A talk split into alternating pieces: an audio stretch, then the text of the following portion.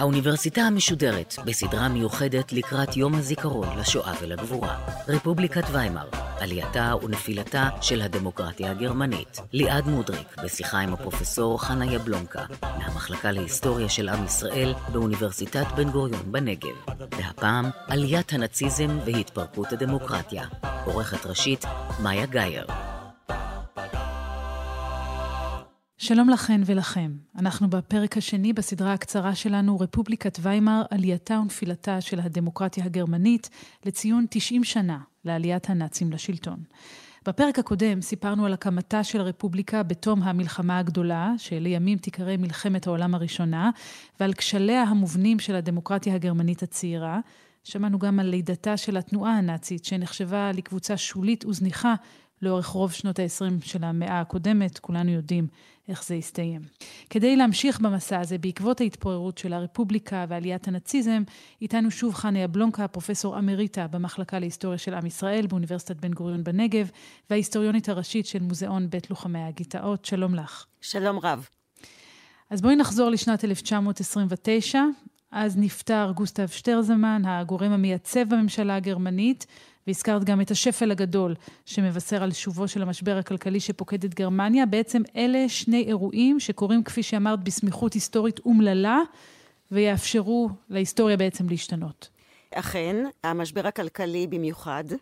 בשביל לתת לך רק uh, לסבר את האוזן, אז אני אתן לך קצת נתונים של האבטלה. שיעורי האבטלה שהשאיר אחריו uh, סטרזמן היו כמיליון שלוש מאות אלף uh, מובטלים. כאשר בספטמבר 32 כבר אנחנו מדברים על חמישה מיליון מובטלים, ובשנת 33, 1933, אנחנו מדברים על שישה מיליון מובטלים. זה כמובן אה, בסיס איתן לתחושות של ייאוש, כמובן משבר כלכלי נורא, אנחנו מכירים את התיאורים המאוד דרמטיים על מחיר כיכר לחם בבוקר, שעלה פי שלושה אחרי הצהריים, על האינפלציה הנוראית. וכמובן הדבר הזה קשור לפיצויים שגרמניה לקחה הלוואות, בעיקר מארצות הברית, כדי לכסות אותם וכדי לשלם אותם, והקריסה הכלכלית של ארצות הברית הותירה את גרמניה בעצם ללא מוצא. משבר כלכלי נורא, קשה הרבה יותר מהמשבר הכלכלי מהתקופה הראשונה, וגם הרבה יותר ארוך ממנו, שהותיר את הגרמנים גם נבוכים, גם מיואשים, גם חסרי תושייה, ובעיקר, בעיקר, כמהים לסוג של גאולה שתבוא. זה בדיוק... מבחינת היטלר זו שעת כושר. זה בדיוק, בדיוק, בדיוק אותו רגע שבו בשיאה של פאניקה, כמובן כלכלית, בתחושה של התמוטטות קרובה, זה כמובן אותה נישה פנטסטית, שעל התסכול שהיא כורכת בתוכה, הצליחו הזרמים הקיצוניים, גם מימין וגם משמאל, לרכב ובהצלחה. מה זה אומר?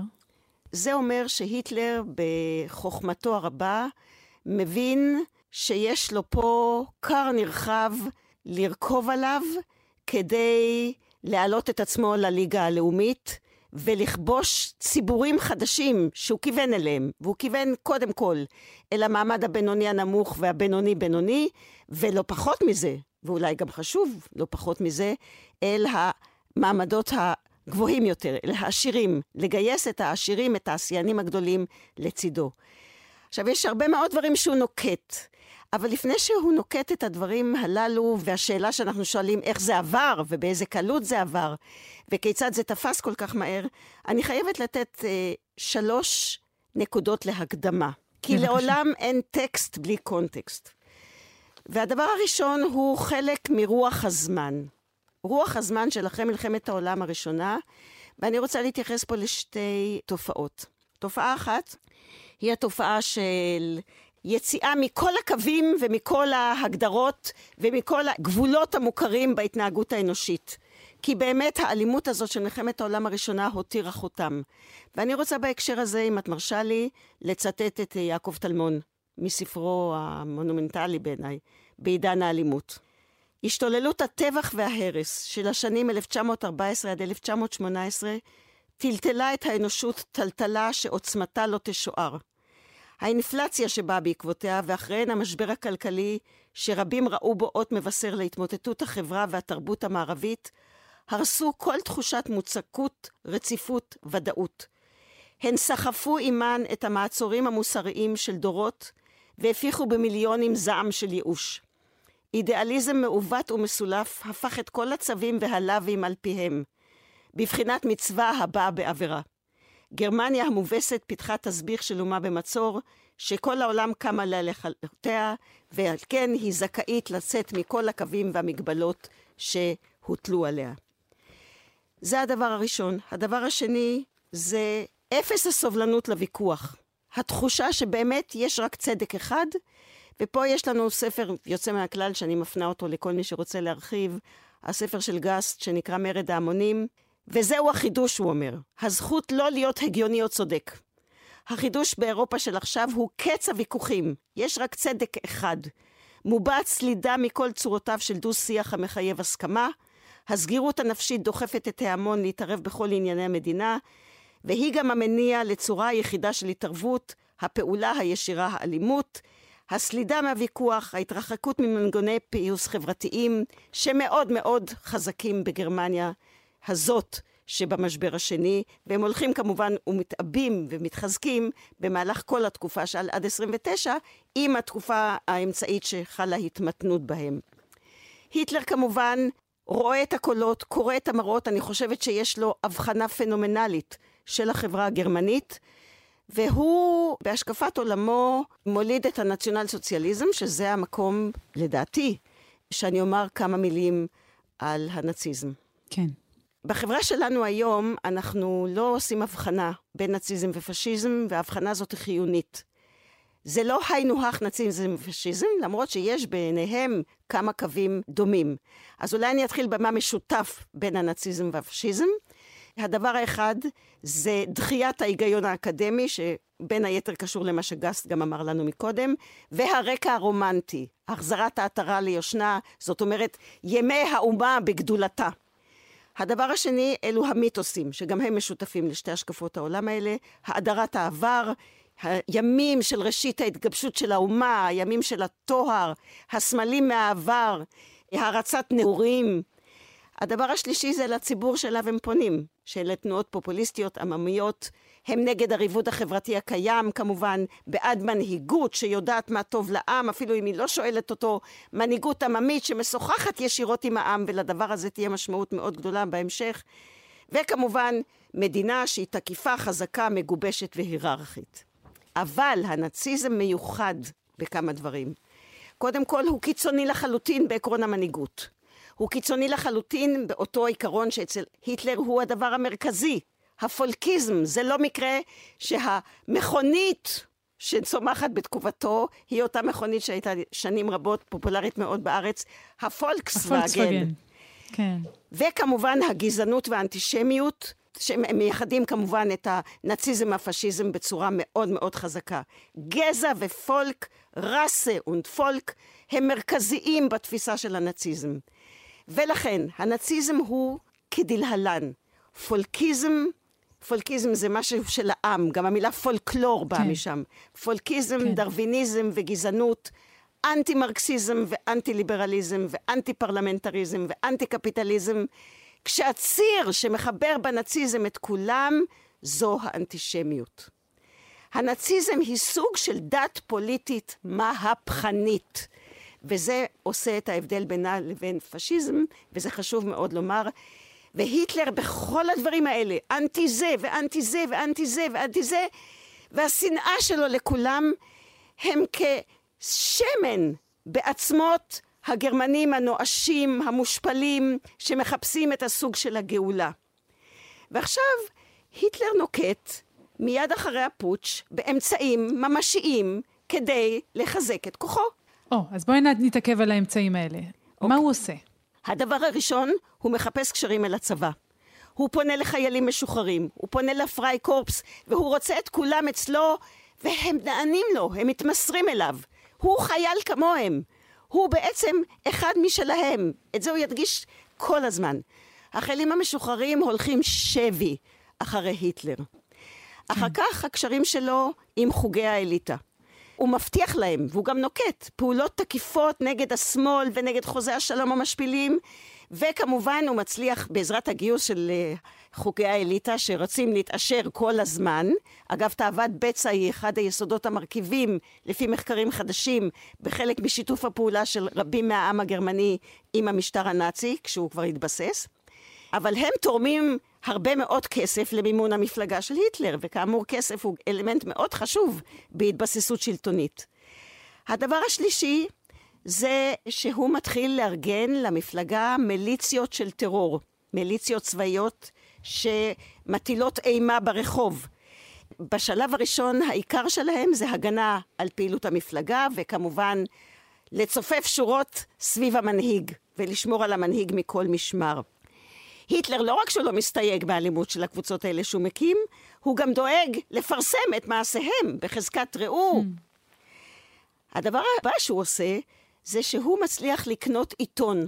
זאת אומרת, יש לו ביטאון עיתון משלו, ה Völkischer Beobachter, שזה התרגום של זה, זה המשקיף הפולקי, וככה המפלגה יוצאת מלהיות תנועה קטנה שמפרסמת את עצמה עם אה, מה שנקרא, מה שאנחנו קוראים לזה פלקטים ומודעות ברחוב, להיות שיש לה עיתון משלה ממש, שיש לו קהל קוראים קבוע, חלקו גם מנוי על העיתון הזה, וחלקו קורא את העיתון כל הזמן. שהולך וגדל כמובן. בדיוק, וקהל שהולך וגדל, כי הוא רוצה לשמוע את המסר הזה.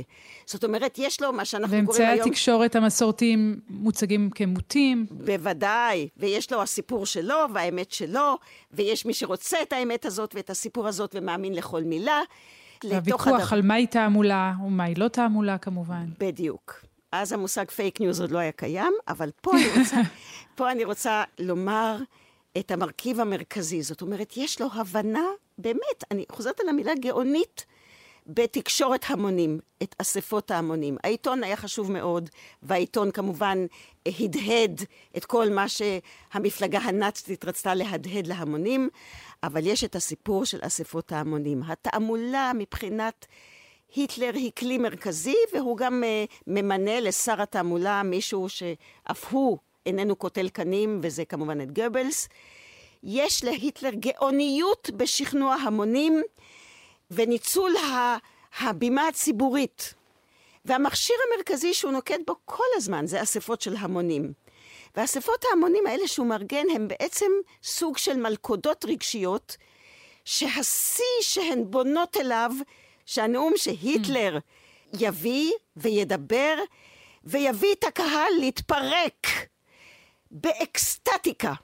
לפני הנאום בדרך כלל הייתה מוזיקה צבאית עם שירי לכת, והיו כל מיני טקסים של הנפת דגלים וטקסים של הדלקת לפידים, אבל הכי חשוב זה היטלר שמתחיל בתיאור של טרגדיות ודברים נוראים ואסונות שקורים, ומסיים, מה שנקרא, מחורבן לגאולה, אם אני צריכה להשתמש כן. במושגים שלנו, אבל גאולה כזאת שהיא גאולה נפשית ואישית ולאומית, שכולנו נהיה חלק ממנה בתור אוונגרד. ואחד הדברים שהוא עושה בתוך התעמולה הזאת, זה יצירת לקסיקון לשוני, שהוא כמובן תעמולתי, אבל ליצירת לקסיקון לשוני קבוע, שבו הוא משתמש כל הזמן באותם מושגים, והוא חוזר עליהם שוב ושוב, וכשהוא חוזר עליהם שוב ושוב, הם כמובן משפיעים על התודעה לאורך זמן ומוטמעים. חלק מהמושגים האלה הם כמובן חוזה השלום וחרפת ורסאי, השמאלנים, היהודים, פושעי נובמבר ודמוקרטיית פושעי נובמבר, שזה חוזר על עצמו כל הזמן.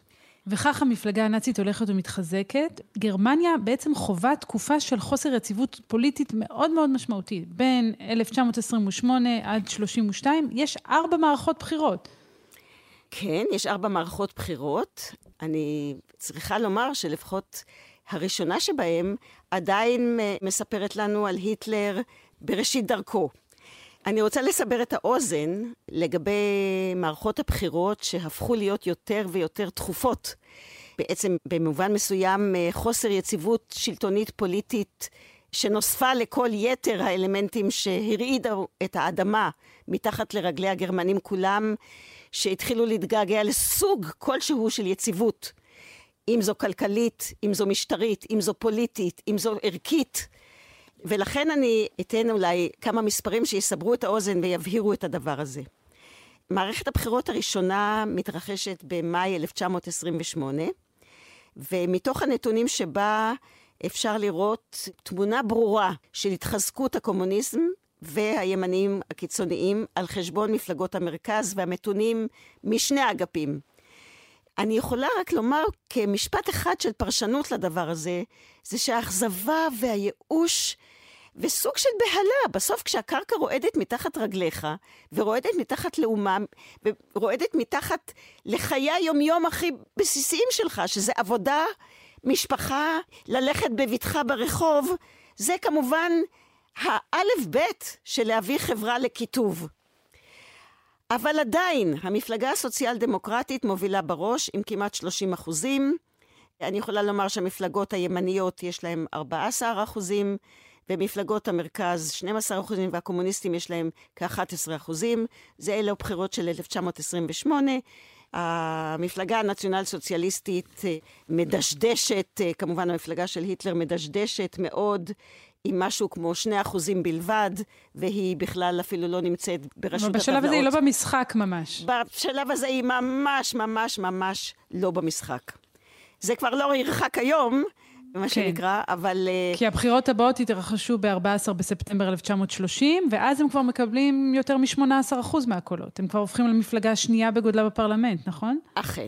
1930 ספטמבר, אם אנחנו עושים חשבון קצר, אז אנחנו מדברים על אה, מאי 28, שנתיים וקצת. שנתיים וארבעה חודשים, כן. כן. מה שנקרא, זה סטקטו, כל, כל תקופה מאוד קצרה יש בחירות.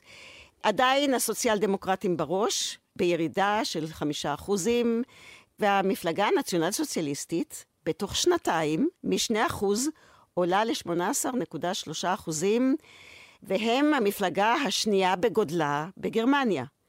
ואני רוצה לומר עוד פרשנות על תוצאות הבחירות האלה. בעצם אנחנו מגלים ש-33% מהקולות הם אויבי הרפובליקה, וביחד עם מתנגדים פחות מוצהרים לרפובליקה, כמחצית מאוכלוסיית גרמניה הם כבר אויבי הרפובליקה, שלא משכילה לענות לצורכיהם. אבל אין אפשרות ממש להרכיב ממשלה. ולכן יתרגשו על גרמניה בחירות נוספות. נכון. לכן יתרגשו על גרמניה בחירות נוספות, פחות משנתיים אחר כך, ב-31 ביולי 1932. אני רוצה עוד להזכיר דבר אחד, שלפני הבחירות של יולי 1932 יש בחירות בגרמניה גם לרייכסטאג, ויש בחירות גם לנשיאות. ואולי שווה שאני אומר מילה על הבחירות לנשיאות. כי בבחירות לנשיאות שמתרחשות במרץ 1932, זאת אומרת אה, בערך אה, ארבעה חודשים לפני הבחירות לרייכסטאג, יש ארבעה מועמדים. בסיבוב הראשון אף אחד לא מקבל 50 אחוז, למעלה מ-50 אחוז, והראשון שמוביל זה הינדנבורג, שהיה הנשיא המכהן, והשני זה היטלר. היטלר מקבל 11 מיליון 339 אלף ו-400, 30 אחוז מהקולות כמועמד לנשיאות. זה נתון שאין להקל בו ראש. כי הנשיא הוא כל יכול, ואם אתם זוכרים, הנשיא יש לו גם את היכולת להפעיל צווי חירום בתוקף אותו כן. סעיף 48 בחוקה. בסיבוב השני לבחירות, היות ואף אחד לא קיבל 50 אחוז, שמתרחש באפריל 32, זאת אומרת שלושה חודשים לפני הבחירות הבאות לרייכסטאג, זוכה הינדנבורג ב-53 אחוזים, והיטלר משיג עוד 6 אחוזים למספר הקולות שלו, והוא מרוויח עוד שני מיליון קולות שתומכים בו. זאת אומרת, הוא המועמד הבא בעצם, לפי הבחירות האלה, להיות הנשיא, וצריך לזכור שהינדנבורג כבר מאוד מאוד זקן בתקופה הזאת. כן, אבל עד כמה הבחירות האלה סובבות סביב שאלת הדמוקרטיה, או שבכלל זו שאלה שולית? כלומר, את, הצגת קודם את המתנגדים כאויבי הרפובליקה. עד כמה זה היה השיח? השיח הוא לא שיח של רפובליקה, השיח הוא שהשנאה לרפובליקה שהייתה מובנית בהיווצרותה מלכתחילה, היא עכשיו שנאה שהופכת והולכת להיות uh, גורפת, מפני שהרפובליקה קצרה ידה מלהושיע את הטרגדיה הגדולה של חלק גדול מהעם הגרמני בשנים האלה, גם האישית וגם הלאומית. השיח הוא שיח בעיקרו מי יביא להם את הגאולה. אני, אני מאוד אוהבת את המילה salvation לפעמים, החיפוש אחרי salvation, מי את הישועה, את הגאולה, וברור להם שזאת לא תהיה הרפובליקה. כן. וזה מביא אותנו לבחירות של יולי 31-32. היטלר כבר יודע שהוא מספר שתיים בבחירות לנשיאות, ובבחירות האלה הנאצים מקבלים לאכזבתם, הם חשבו שהם יקבלו יותר בגלל שהיטלר חשב שהבחירות לנשיאות ישתקפו גם בבחירות לרייכסטאג, הם מקבלים רק 37 אחוז. אבל הם המפלגה הכי חזקה כבר ברייכסטאג. כי כן, הסוציאל... צריך לזכור שרק אה, ארבע שנים לפני כן הם היו עם שני אחוזים שני אחוזים, בדיוק. אני, אני לא מבינה, היטלר הרי מבטא את האכזבה שלו, אבל אתה כן. כאילו, ההישג הוא כל כך פנומנלי. לגמרי. אה, הם מקבלים 37.4 אחוז, שזה פי... 18 ממה שהם קיבלו רק אה, פחות מארבע שנים אה, לפני כן. והסוציאל דמוקרטים יורדים ל-21.6 אחוזים, ומהר מאוד אחר כך, בין יולי לנובמבר, שזה, מה זה, ארבעה חודשים? אה. אין דרך להקים אה, ממשלה, ובתוך ארבעה חודשים... שוב הולכים לבחירות. שוב הולכים לבחירות, ותחשבו על זה, על הגרמנים המסכנים, שבאמת עצביהם מרוטים עד הקצה. בכל היבט כן. של החיים הנורמליים, השגרתיים, הרגועים, הבטוחים, היציבים. בבחירות של אה, נובמבר, אה, בשישה בנובמבר 1932, הנאצים מאבדים מכוחם. מ-230 נציגים שהיו להם אה, בפרלמנט אה, ברייכסטאג של ארבעה חודשים לפני כן, הם יורדים ל-196 נציגים, ובאחוזים הם יורדים מ-37.4 ל-33.1. אז הם דווקא יורדים, אבל אלה הבחירות שיהוו את נקודת המפנה, כי אחריהן... הינדנבורג יזמין את היטלר וימנה אותו לקנצלר גרמניה. מה שנקרא, ברגע מסוים הינדנבורג אומר, אי אפשר יותר.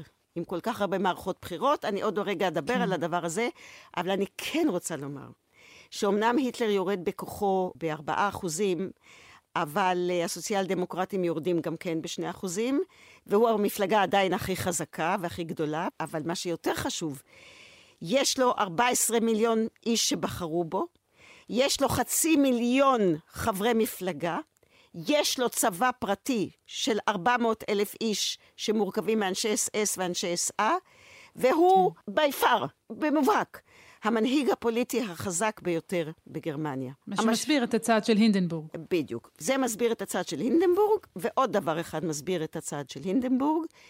הוא מזמין אליו את היטלר בלחץ התעשיינים.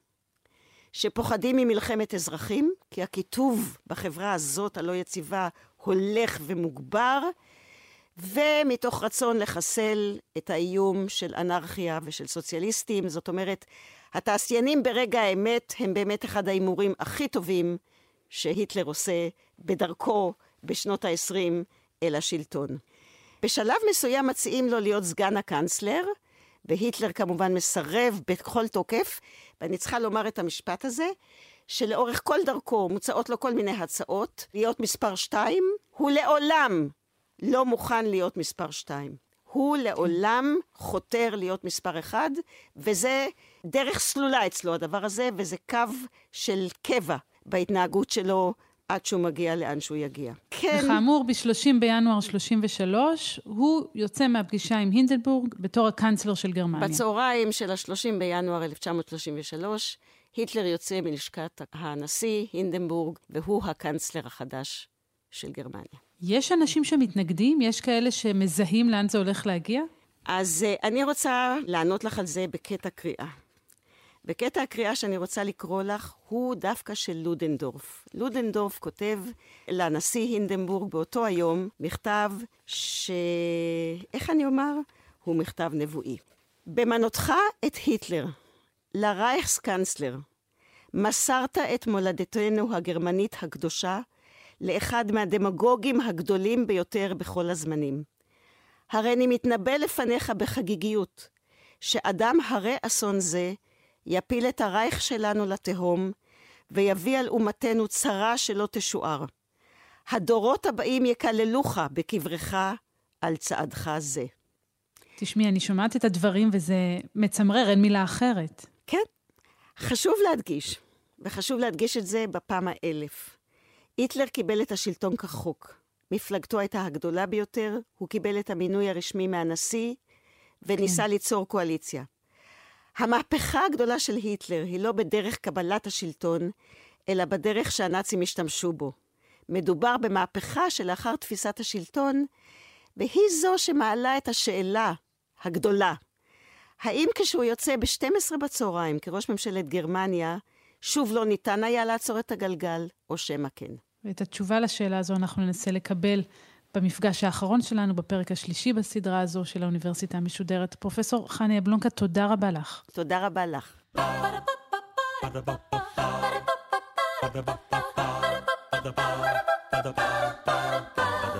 האוניברסיטה המשודרת בסדרה מיוחדת, רפובליקת ויימאר, עלייתה ונפילתה של הדמוקרטיה הגרמנית. ליעד מודריק שוחחה עם הפרופסור חנה יבלונקה מהמחלקה להיסטוריה של עם ישראל באוניברסיטת בן גוריון בנגב על עליית הנאציזם והתפרקות הדמוקרטיה. עורכת ראשית, מאיה גאייר. עורך ומפיק, אביתר נכון. ביצוע טכני, הילי דרעי ואורי דהן. האוניברסיטה המשודרת, בכל זמן שתרצו, באתר וביישומון גלי צה"ל ובכל מקום בו אתם מאזינים להסכתים שלכם.